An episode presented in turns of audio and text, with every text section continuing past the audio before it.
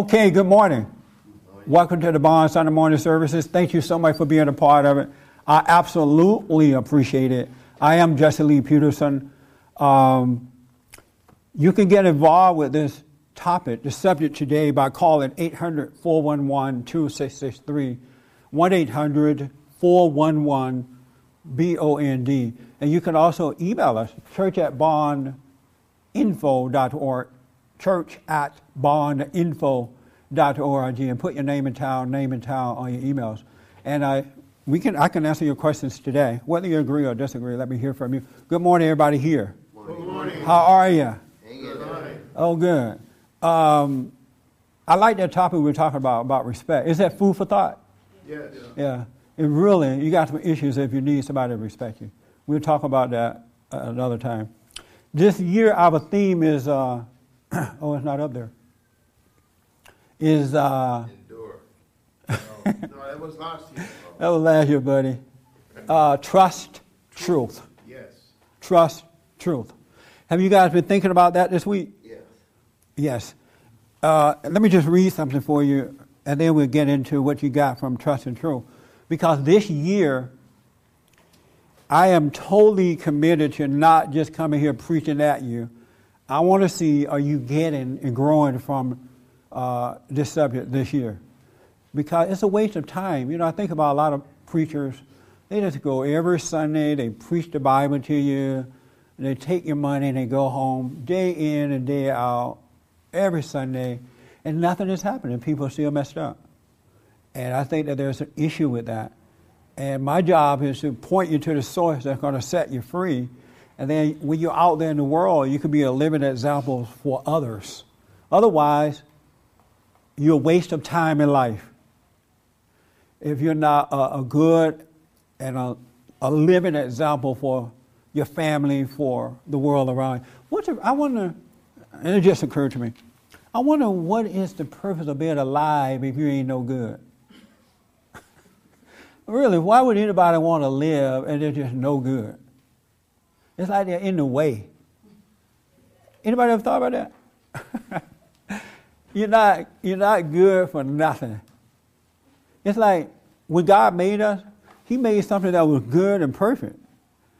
And, and how come I don't you know like why be alive if you're not like a living example of that?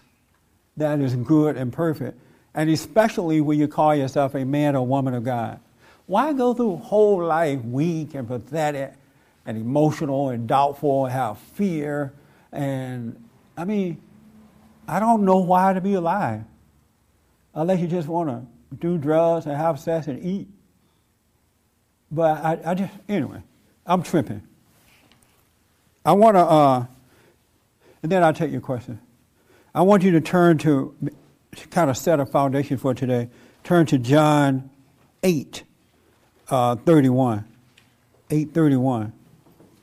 And uh, we're talking about why we need to trust truth, what it would do for us. Uh, 831. Let's see here. Um, everybody have it? Uh, John chapter 8, verse 31. Melissa, you have it?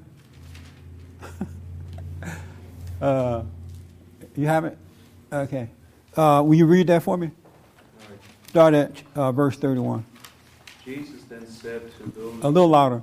Jesus said to those Jews who believed in him, If you remain in my word, you will truly be my disciples. Go on. Okay. And you will. All the way through 34. I'm sorry. 34. Oh, I'm sorry. Okay. Where's 34? Jesus answered them, Amen, amen. I say to you, everyone who commits sin is a slave. No, you skipped something, boy. Oh, 231. Oh, You want to read from 31 through uh, 37. oh 37. Yeah, I'm sorry. Maybe I, I wasn't clear enough. Okay. Jesus then said to those Jews who believe in him, If you remain in my word, you will truly be my disciples, and you will know the truth, and the truth will set you free. They answered him, We are descendants of Abraham, and we have never been enslaved to anyone. How can you say you will become free?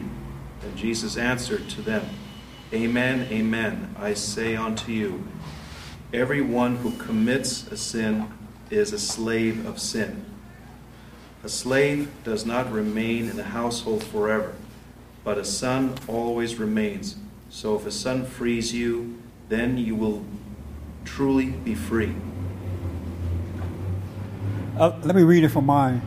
I have this uh, New Jerusalem Bible, and it says that to the Jews who believed in him, Jesus said, If you make my word your home, you will indeed be my disciple. You will come to know the truth, and the truth will set you free. They answered, We are descendants of Abraham, and we have never been uh, the slaves of anyone. What do you mean you will be set free? Jesus replied, In all truth I tell you, Everyone who commits sin is a slave. Now, a slave has no permanent standing in the household, but a son belongs to it forever. So if the son set you free, you will indeed be free. I know that you are descendants from Abraham, but you want, you want to kill me because my word find no place in you. Um, I read that last night because I know you guys like scripture sometimes to kind of back stuff up. But I want to talk about uh, what it, you know, being free, being subject to sin, or and what it really, really, really means to be free. Because it sounds like a nice word, and you can go around quote scriptures and go to church and, and claim that you're free, but when life comes, when challenges come, challenges come, you're really not free. And so I want to start this year off by really talking about what it means to be free and sin and the impact that it has on our lives to prevent us from being free.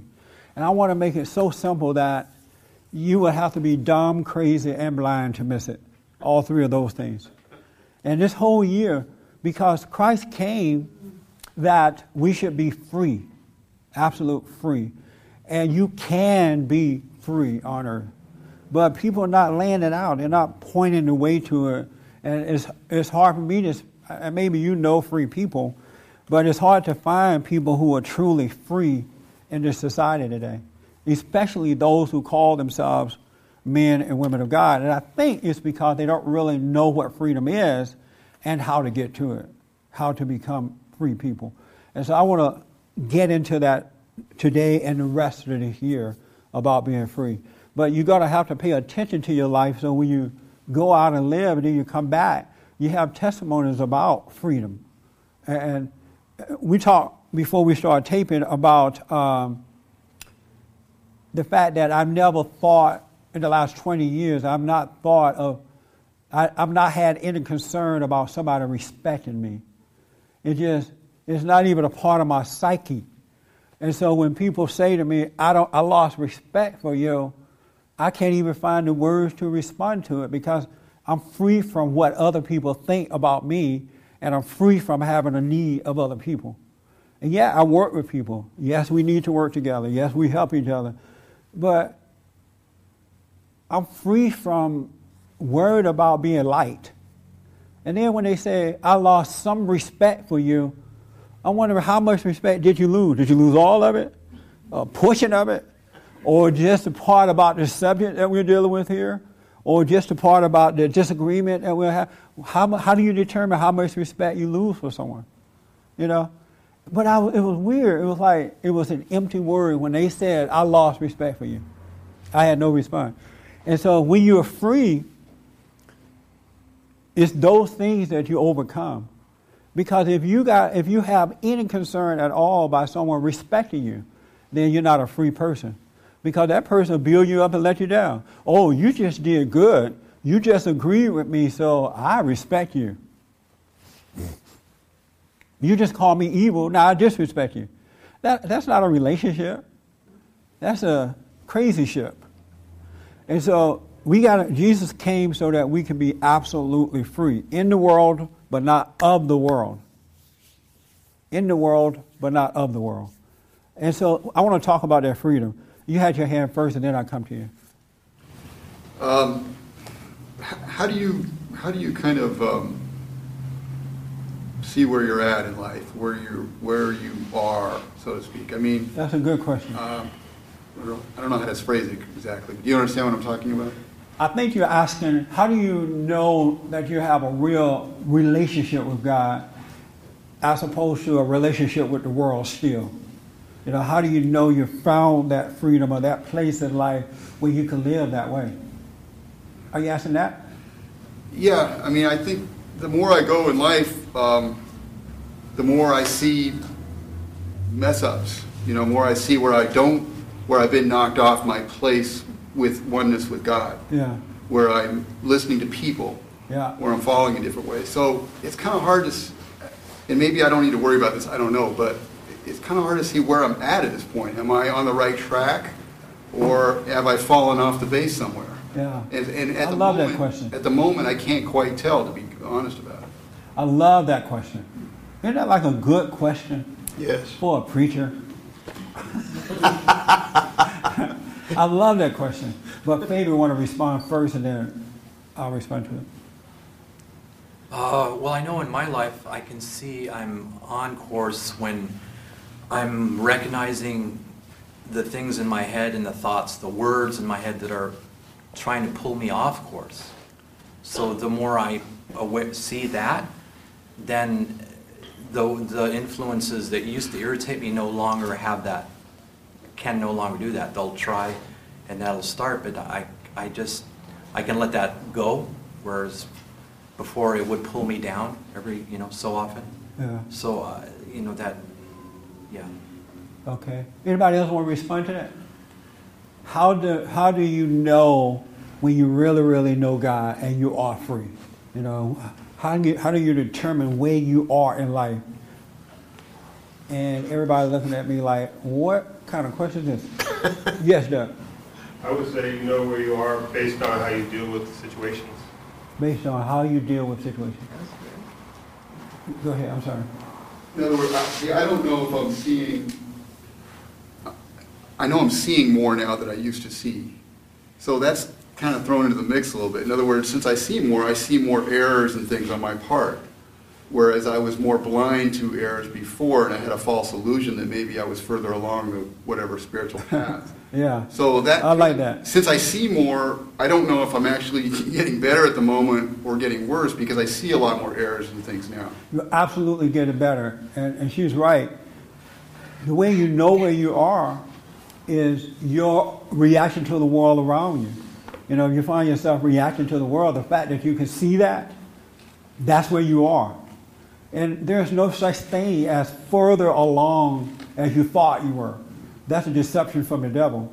Because you can't determine, because our battle is a spiritual battle, you can't determine how further along you are in spiritual things. You have to take it one step, one moment at a time, one issue, one step. You can't live in the past or the future.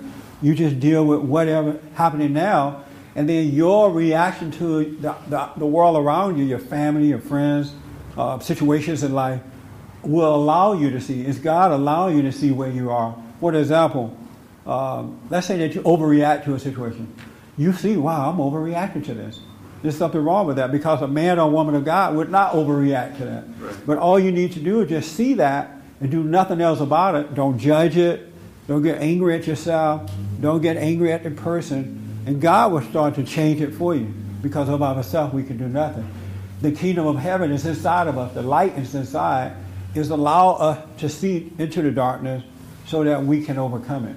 We don't really need to, in a way, know where we're quote unquote at at a certain, so to speak. Yeah, that's insane. Truth and you know, eh, eh, I mean, on track or off track. Yeah. And you know your relationship with God because once you're truly born again, you find yourself not subject to the world anymore. You're not getting angry about stuff.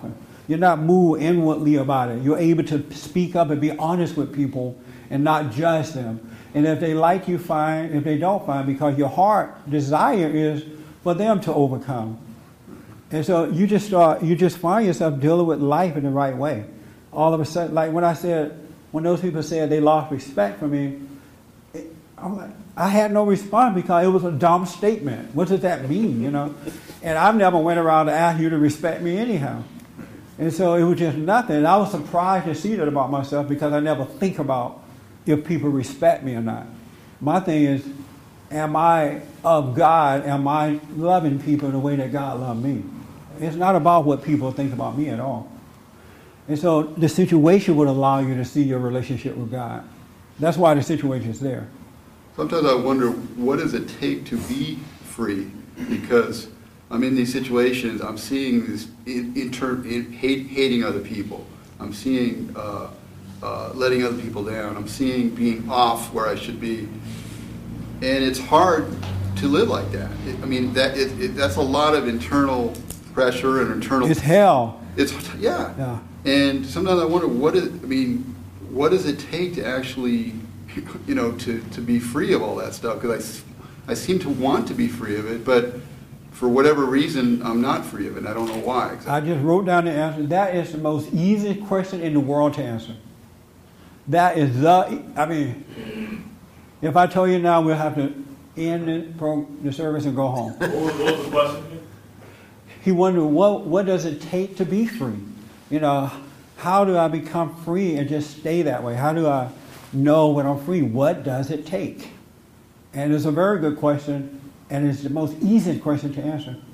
But uh, I saw Irma's first, and then I'll tell you. Yeah, I don't know if I can necessarily directly answer that, but the thing about the seeing, what I Yeah. know for me, is as I'm maturing, the stuff that I see now um, doesn't freak me out as much as it used to. So I think if you kind of you're seeing things in the right with the right attitude, Yes. it doesn't really matter what you're seeing, and there's no anxiousness about oh, you know, I need this to or shock of seeing. At least for me, when I see it now, I'm able to accept it and just deal with it, and there's no anxiety behind it or sense of, you know, when am I going to get over this?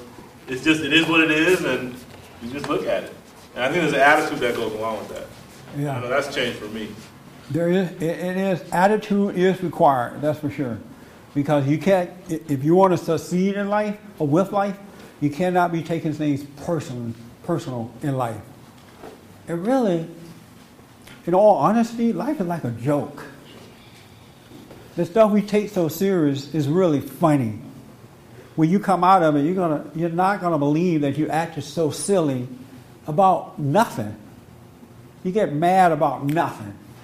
You get mad because of whatever. It's really dumb. It's really dumb. Um, you wanted to respond to what he asked. What do you want to say? I want to say if it's so easy to answer, why is it so hard for, like, for me to accept it? If it's such an easy thing to answer, why is it so hard to accept it? Because you are a prideful, ego driven, sinful man. And that's why God said that when we sin, we are slave of sin. And so you cannot have this mindset and be of sin too. Because sin is of the devil. And when you're of sin, your mindset is of the devil. And the devil is insecure, he's a liar, he's a deceiver, he has fear, he has doubt. And so anyone who sins has the mindset of the devil. They look for love or all around you, all the wrong places. So that's why. So then why do I feel like, let's just say something happens, I start resenting somebody or whatever it is, and I start feeling, after that, I'm like, dang, I did it again. Why do I feel that way? Another good question. Uh, because you, in your sinful nature, you're playing God. So you judge us, you judge others, and then you judge yourself for judging others. You're still making decisions. You're not, you're not allowing life to happen. You're making decisions about life. Like, you know what? I'm gonna, be strong. I'm not gonna judge anyone. I'm gonna do the right. And then the moment you judge, you become angry. Darn, I can't believe I, I'm just doing that. I just did that. You got to learn. You got to. You haven't realized yet that of yourself you cannot do anything. You have not realized that you are not God, and that's what the greater sin is. That folks have not realize that they're not God. Now they'll say, "Oh, I'm not God," but yet they act like God. They get mad at other people. They they lie and cheat and steal and make decisions and, and judge right and wrong. But they say, "Oh, I'm not God." But why are you acting like God? Why are you playing God? Why can't you be honest with? There are people who cannot be honest not only with their fellow man, they can't be honest with their own family their husband, their wife, their children, they will not tell the truth. And that's a God-like role. So that's why. You have a big, you're God.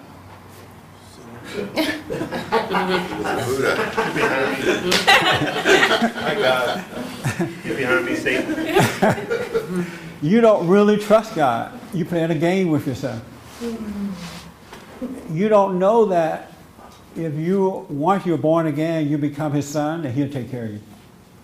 He, he already has a path cut out for you, and all he wants you to do is just walk that straight and narrow path. And it just works. So then why doesn't he illuminate the path a little bit brighter so I can see it? He has, but in seeing it, you reject it because you think that uh, you shouldn't have any pain when you see it. Uh, all of a sudden, people should go nice on you. And that, you know, you don't realize that because of your ego, that you're just stubborn even in the light. You won't let it go. You won't take the pain of being a prideful person. You, you don't want to go through anything. You want everything to be laid out for you. But Christ had to go through things, and we got to go through it too, for truth. That's how you know you love God, when you deal with people. When you deal with imperfect people in a perfect manner, then you know you're of God. And you're refusing to do that. You don't even like imperfect people. Is that true or not? It's true.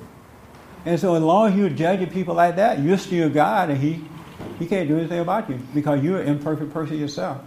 You have the imperfect person judging the imperfect world. And you're playing God and he's just going to sit back and he and Christ are going to go over to Caf, uh, um, Starbucks. uh-uh, Starbucks and Born. Coffee bean. Coffee bean. and get a cafe mocha in the morning and go back and turn that big screen TV on. Oh, by the way, God bought a flat screen the other day, a big one. He has HD and all that kind of stuff, right? So he sees us really well now. And they just sit and drink coffee and say, wow, look at Doug getting mad. Didn't we tell him to stop judging? And then they say, oh, Doug is trying not to judge. Oh, now he's judging himself. And, and Jesus like, yeah, Dad, look at him. There's nothing he's going to do about you. It's already been laid out. The pathway is already there. All you got to do is stop and let it happen. And you're refusing to do that. You still have your plan or idea in the way that it should happen. And your way, your thoughts, your ideas are not his ways, his thoughts, or his ideas at all. They're of your father, the devil.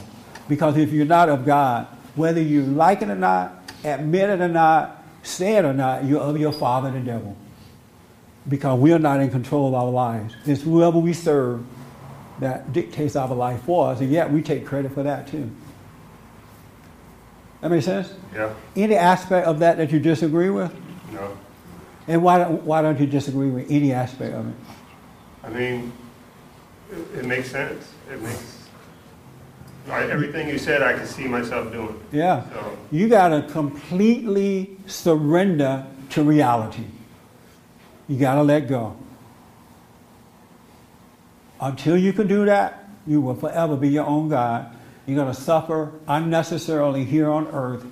And when you get to wherever you're going, more suffering, and there's nothing you can do about it then. You have one chance, and it seems to be the chances now. You got to stop hating yourself and others. You got to stop hating your parents. You must forgive so that God can forgive you. And unless you truly forgive in your heart, not just with words, because it's easy to say, oh, I forgive, I forgive. And as soon as something else come along, you're angry again. You're not forgiven. And then people say, well, I forgive, but I won't forget. You're a liar, and, and you're of your father, the devil. Mm-hmm. Because just as God forgive and forget about our sins, we have no right to hold on to other people's sins as well. Isn't that amazing? Yes, yes, yes, is. Absolutely amazing. And by the way, you can call in by calling 800 411 Bond, 800 411 2663. uh, email church at bondinfo.org and I will answer your questions now. Let me, don't let me leave today without answering your question as to why can't I just be there? All right? Don't let me end today. This, this recording thing before that. All right? Because it's so simple, I want to answer it. Now, or maybe I should let you guys suffer through it. Haven't we suffered enough? You know, you just prompt me to think about something else. A person who is truly on the path of seeking first the kingdom of God in his right way, you would never ever say to yourself, Why me? Why me? Why not you? Why do I have to suffer? Why are things so hard for me? Why not? Just imagine what would have happened had Christ said, Why me? These folks are not paying attention anyhow. They hate me. They want to put me on a cross. Why me? We would not have a chance to overcome had he said that. And anyone who says, Why me? don't have a chance to overcome. You need to humble yourself and go through what you got to go through. It's going to make a better person out of you. All right? Let me take this young man first. Go ahead. Okay. To answer the original question, what does it, uh, what does it really take for him to, uh, to somebody to get to the, uh, get to the right uh, path? All I can say, all I can personally say, I could be wrong about this, but all I can say is that you have to realize, uh, realize in the moment that you're not in a in the right path, and uh, and do not te- uh, be tempted to judge yourself for it. When you say, and you may be wrong, but when you say, I can personally say, but I can be wrong about this, what do you mean by that? You don't know if that's true or not. because I, I always make a mess, uh, make so many mistakes. I uh, I have a uh, I have a difficult time trusting uh, trusting if I do have the truth in my hands. Right. Well, if you have a difficult time trusting the truth, then you don't have it. Because when you when you have the truth, there's no difficulty in trusting truth. It just is. It's a light unto your feet. It just is. So, Probably, but probably because I wouldn't know the truth if it bit, uh, bit me in the backside. oh, whatever. Probably right. I think you're too intellectual. Intellectual people are dumb people. I mean, look at how the world, look what's happening to our world right now by the intellectuals. Yes. They're just messing up everything that was good because they're so intellectual that they have no common sense at all. And, uh, and God said those kind of people, they're just not going to get it. They're not going to enter in because they think that they are God. They trust their intellect more than they do common sense, more than they do what is right. And so, and that's why he said we got to go dumb in order to know him. And I, and I wouldn't put so much faith in my intellect if I were you. Uh, we are all te- uh, all our intellects are tempted. Uh, Well, tempted. don't talk about we all. We're just talking about you. Well, I um, like so many. I was tempted uh, tempted to make something of myself. That's what made. Yes, sir. Absolutely. Another worst mistake you can make is to try to make something of yourself. The more you try to make something of yourself, the worse you become. And I know we've been taught, oh, go out and make something of yourself. Why don't you be something?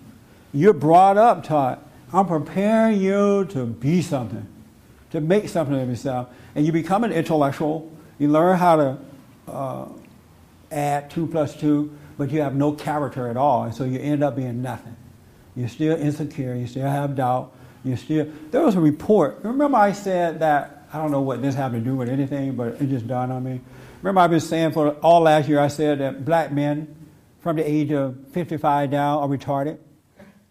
Anybody ever heard me say that? I was yelled at for that. I was called nigger, Uncle Tom. They called me everything but a child of God for saying, and I said it because I just want people to wake up and realize why it's like that. So, because if you can wake up, we can change it. But if you deny that it exists, it never get better. It's like with your own personal life. You can't get better until you admit you're wrong without excuses. There is a report out, and we're going to be talking about it next week on the radio, right, Ernest? Yeah. My producer told me yesterday that there's a report out that uh, black men, or what, what's the word? Study by the University of Michigan, uh, diagnosed with schizophrenia. See that? I told you they were crazy. More black men. More black men than anybody else.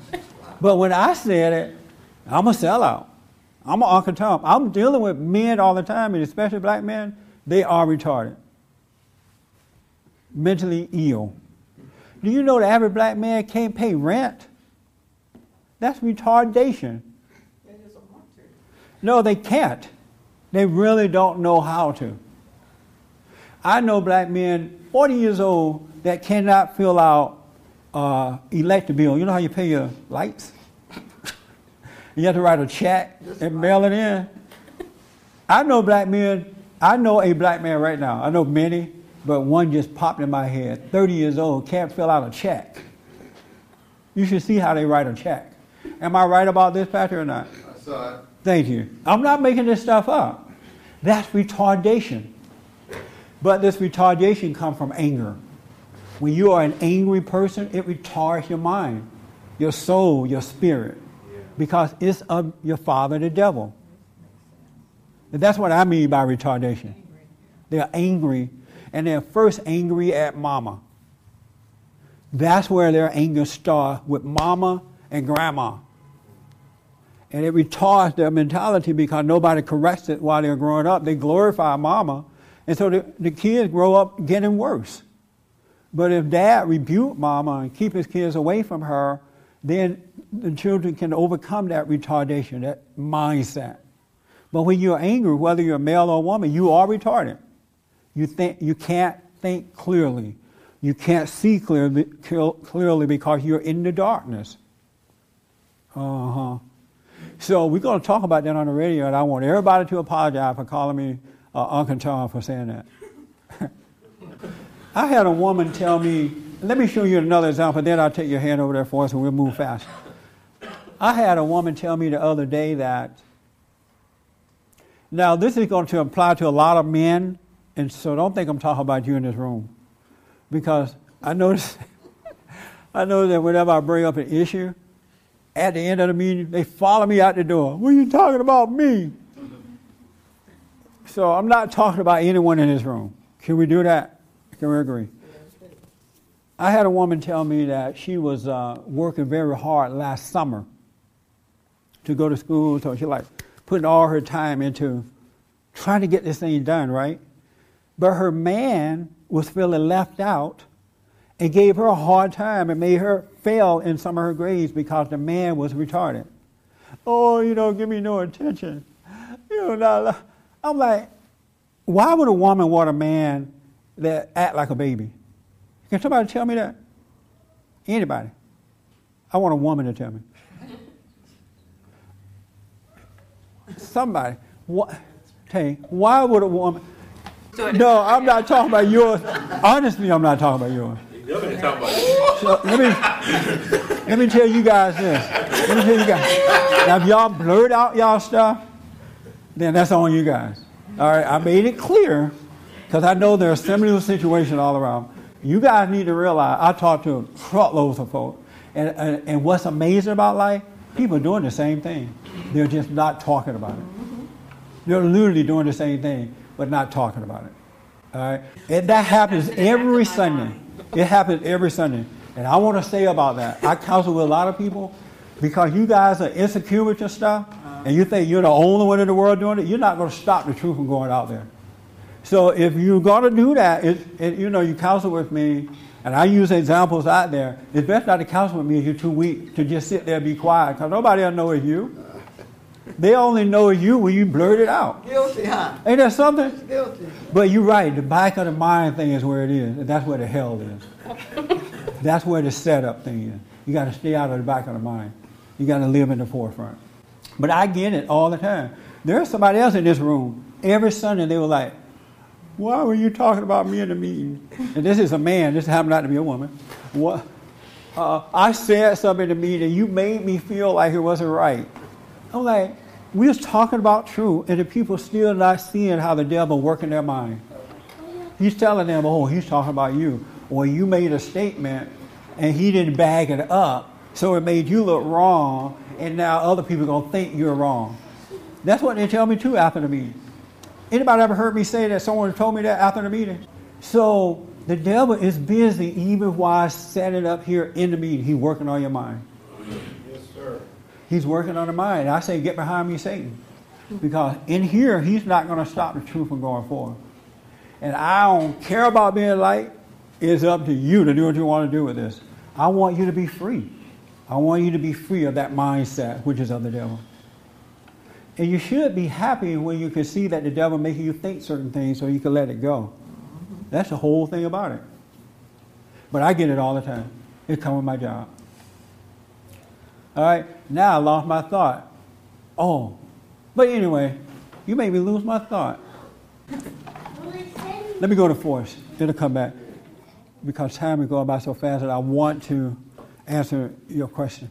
Why is it so difficult for some people to come to the stillness and sustain that over the course of time? What is the, what is the chief problem that stands in their way of s- s- staying still and realizing um, things about life and your situation and, and recognizing anger as before it overcomes you? I love that.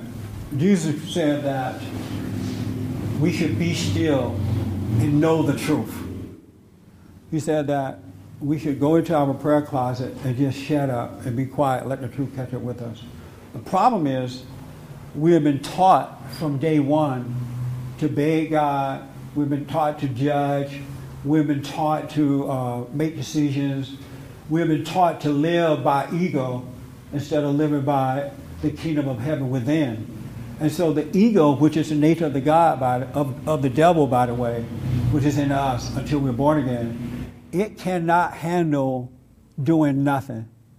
It cannot handle sitting still and being revealed or feeling like you know. You know, sometimes you feel like you're just nothing when you're by yourself in a room or you're at home by yourself. The radio is off, and reality sets in. You feel like you're not important. You feel like you're nothing. That's all ego. It can't handle any reality about itself at all. And so, a person who just lived off this ego and identified with it as themselves, if they sit quietly and allow God to work through them, uh, most people can't handle that because it's too painful. The ego is dying, but it feels as though they are dying because they are identified with this other spirit that has made a home inside of them. And so they, they, it's hard for them to just relax and go through the pain of doing nothing. Yeah, those kind of people are used to rolling their sleeves up and getting in there and doing something about everything, thinking that they're, the only solution is them rolling their sleeves up and getting right in the middle of it and, uh, and doing everything. Are you like that? No, You're not like that? no. Uh, those people are, but not you. Pardon me? You said those people are like that, but not you? Right. Oh, okay. Well, But what I, I've had a, a trouble sustaining being quiet and, and, and, and continuing to medit, to meditate. I, I, you know, I forget, I, I'm not, I guess I'm not serious enough. I make discoveries about myself and I'm inconsistent. was all ego. It's you got to let that die. I am like that. Yeah, you're all like that. See, the problem is, real, the real problem, the more knowledge you have of good and evil, the harder it is to be still and let God. Because you're, you're living off uh, from darkness, and He's constantly feeding you all this stuff you've learned, and you think it's from yourself. And it seems as though the more you know, the worse off you are. Uh, but it's all ego. You got to learn to just sit there and watch that stuff and not be a part of it, of your imagination. You have to really want. I was talking to another, nobody in this room. I was talking. To, I was talking to another. You know, somebody go scream right now in this room watching. it. I'll come back to that. But I do want to say to you, I talked to your oldest son and this is your personal business, but I'm not going to get into your business. But I was talking to your son last night, and he was telling me about the his father, you, call him and confess something to him that you had done wrong, and he it just made him cry. It was he said that it was the greatest spiritual experience he has ever had with you, and I appreciate you doing that. If all fathers were to do that, they could save their families. It really impacts his life for you to do that. He said that he could not stop crying while talking to you. And that you guys had a very good conversation. So thank you for doing that. And that's what it takes for fathers to go back to their children and apologize for being weak with them, not being righteous fathers. Because when these boys and girls love their fathers, their life is going to change just like that. Especially when it's, a, it's an apology from the heart.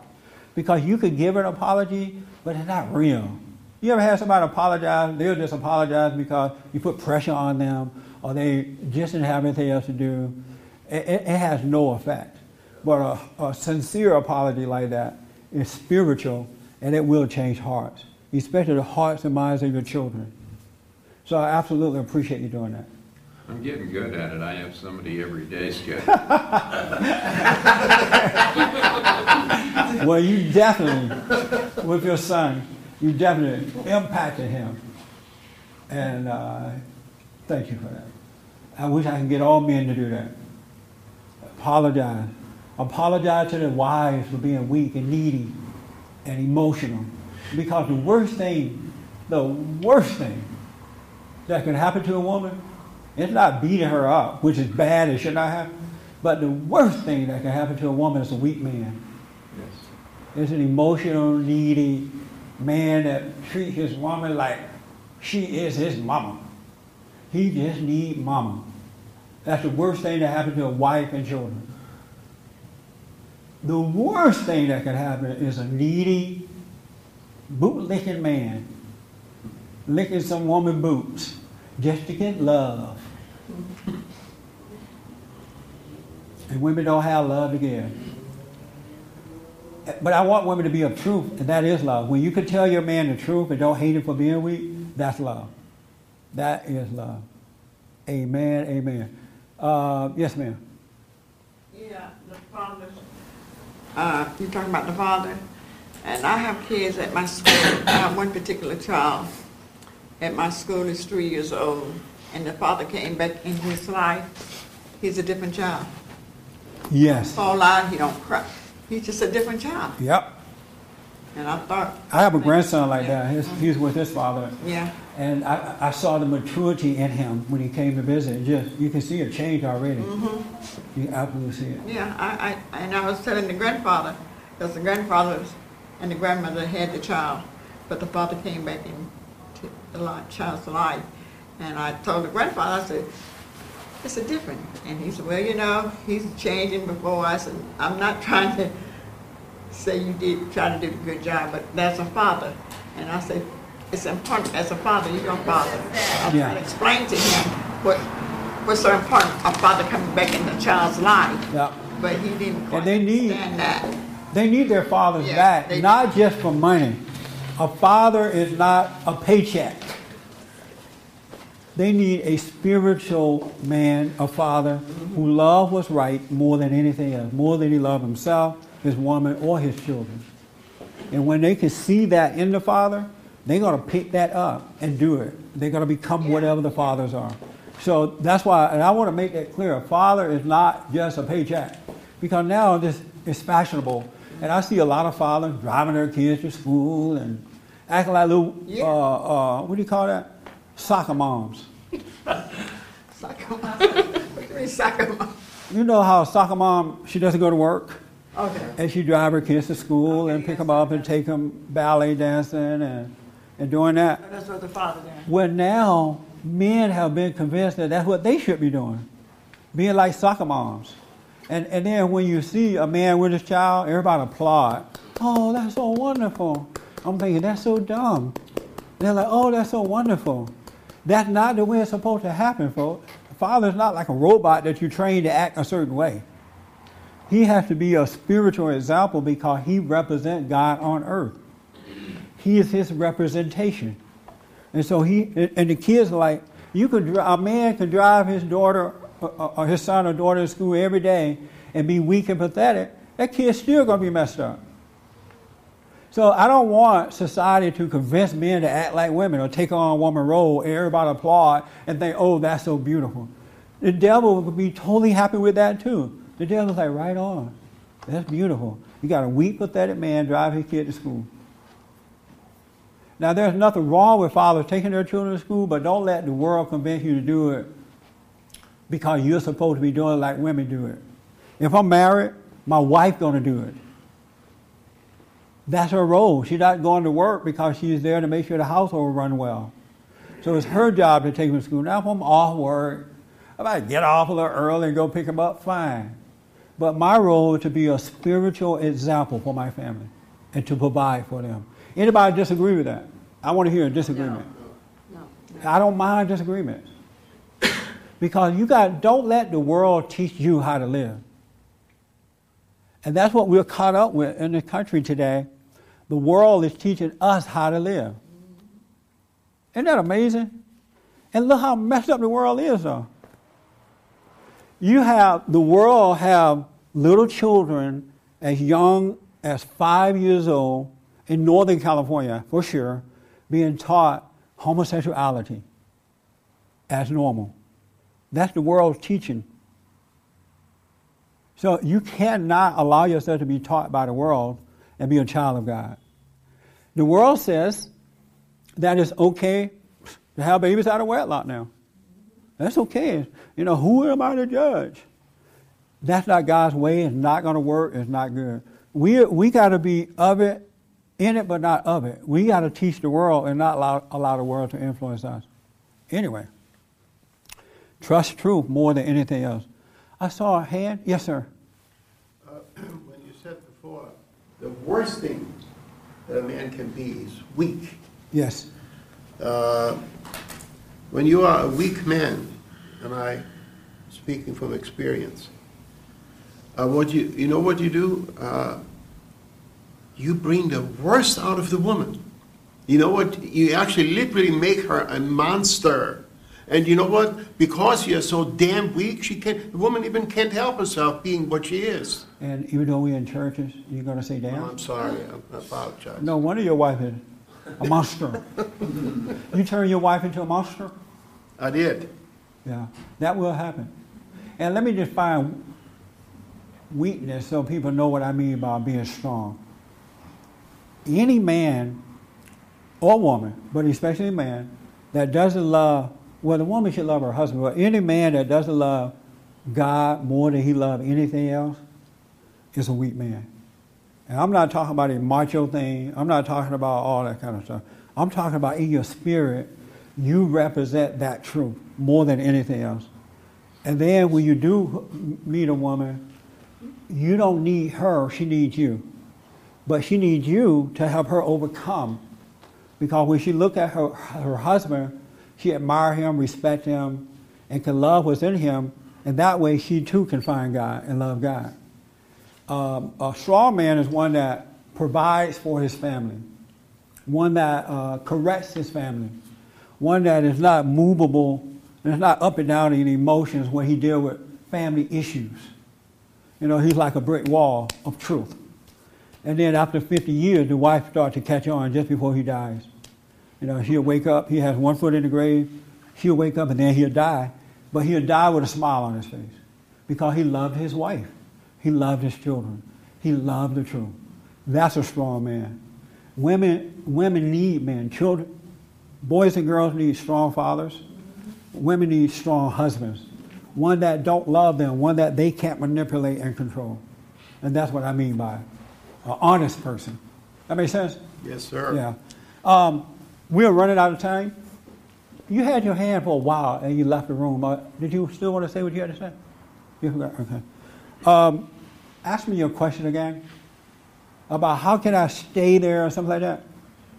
Well, there was a few questions, but one of them I think that you were talking about was. And I said it's so easy to answer.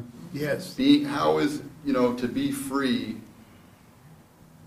you know, I want to be there, but it does seem so difficult to, I guess, just to be free. Okay. Here's the, here's the beginning of this. In order to be free at all times, or to start growing in it and overcoming and overcoming and being made perfect with every situation, is that you got to first see that you're wrong, that you're not there, that you are a liar, that you are emotional, you are needy, you are you do have fear, you have doubts, you have worry, you know your life is not straight and easy. You need to see that and don't hate yourself for seeing that. Just see it. Then you need to sit still and pray. When you pray, you need you got to learn to be quiet because the kingdom of heaven is inside of us, the light is inside. And when you can just learn to sit quietly and let go, then God will come to the forefront and rebuke the darkness that's inside of you. And when He rebukes the darkness that's inside of you, then you're no longer a part of that illusion of your imagination. You will be able to stay conscious, one mind of God, in the moment. You'll, you'll be able to live right now instead of living in the past in your imagination or in the future, which doesn't exist, and the past is dead and gone. And so the only reason you're not staying there is that you're not staying conscious, one mind with God. You're allowing yourself to drift off into another reality that doesn't exist, and that reality bring on fear and doubts and worry and all that kind of stuff. You got to learn to be still and let go so that you can forgive.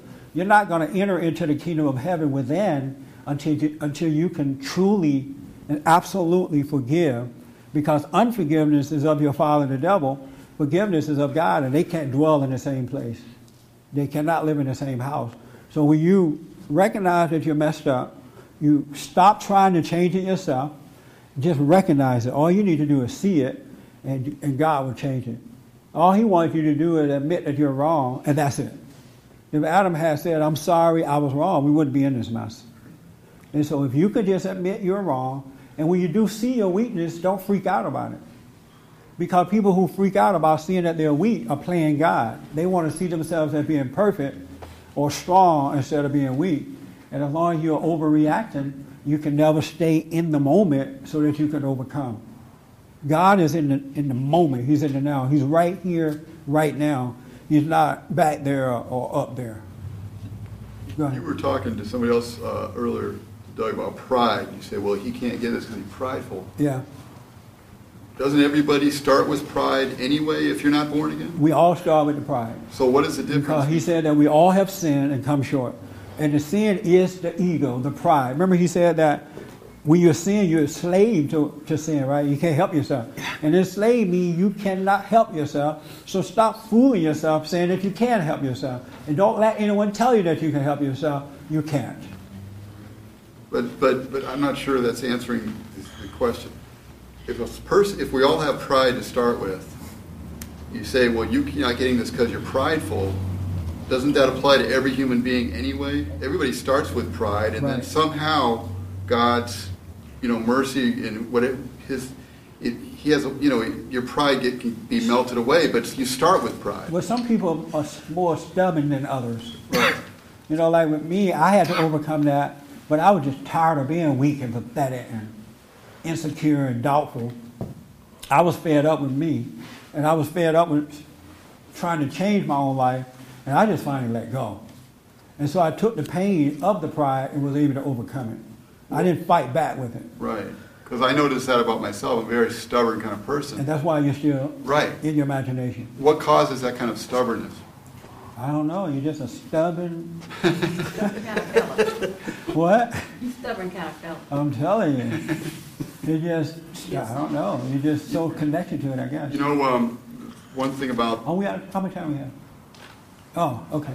thing about intellectual, you know, ism and stuff.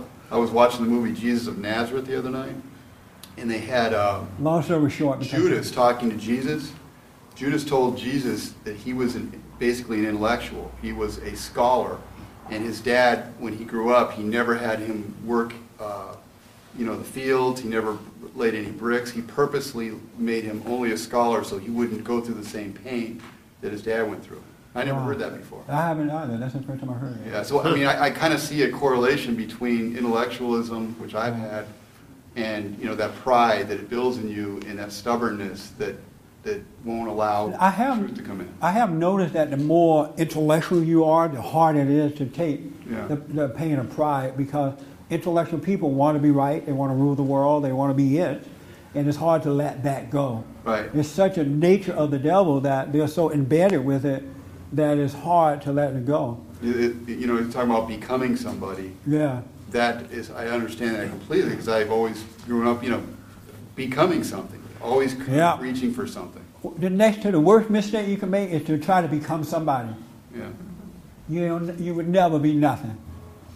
So don't get when someone tell you, oh, and don't tell your kids that either. You got to grow up and become somebody.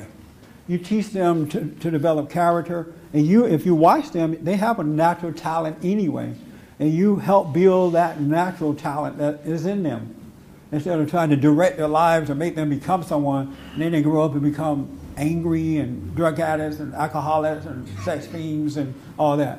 Yes, ma'am. No, I'll take it. Go ahead.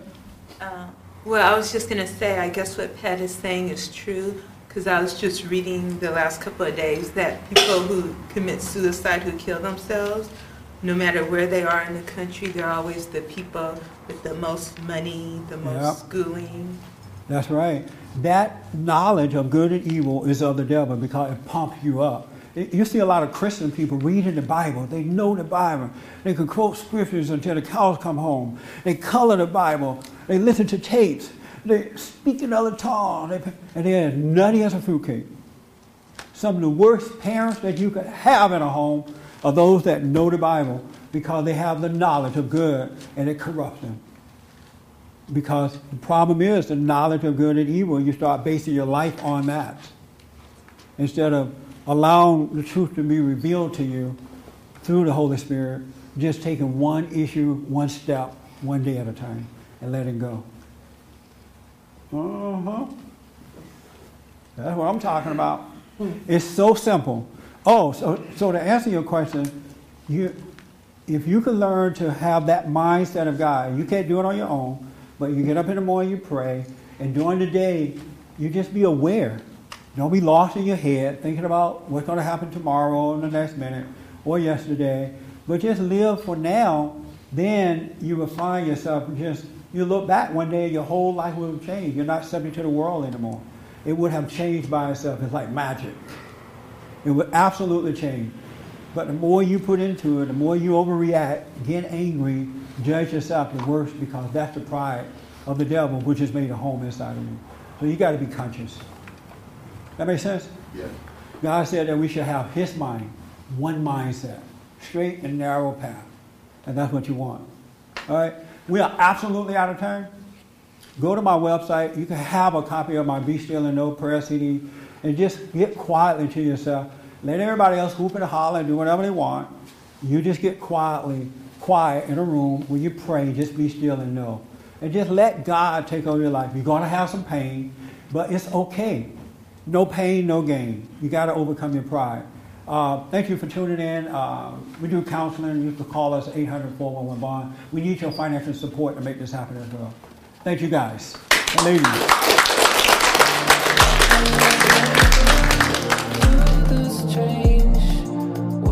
For more information or to purchase a copy of this show, visit us on the web at www.bondinfo.org or call 1 800 411 Bond.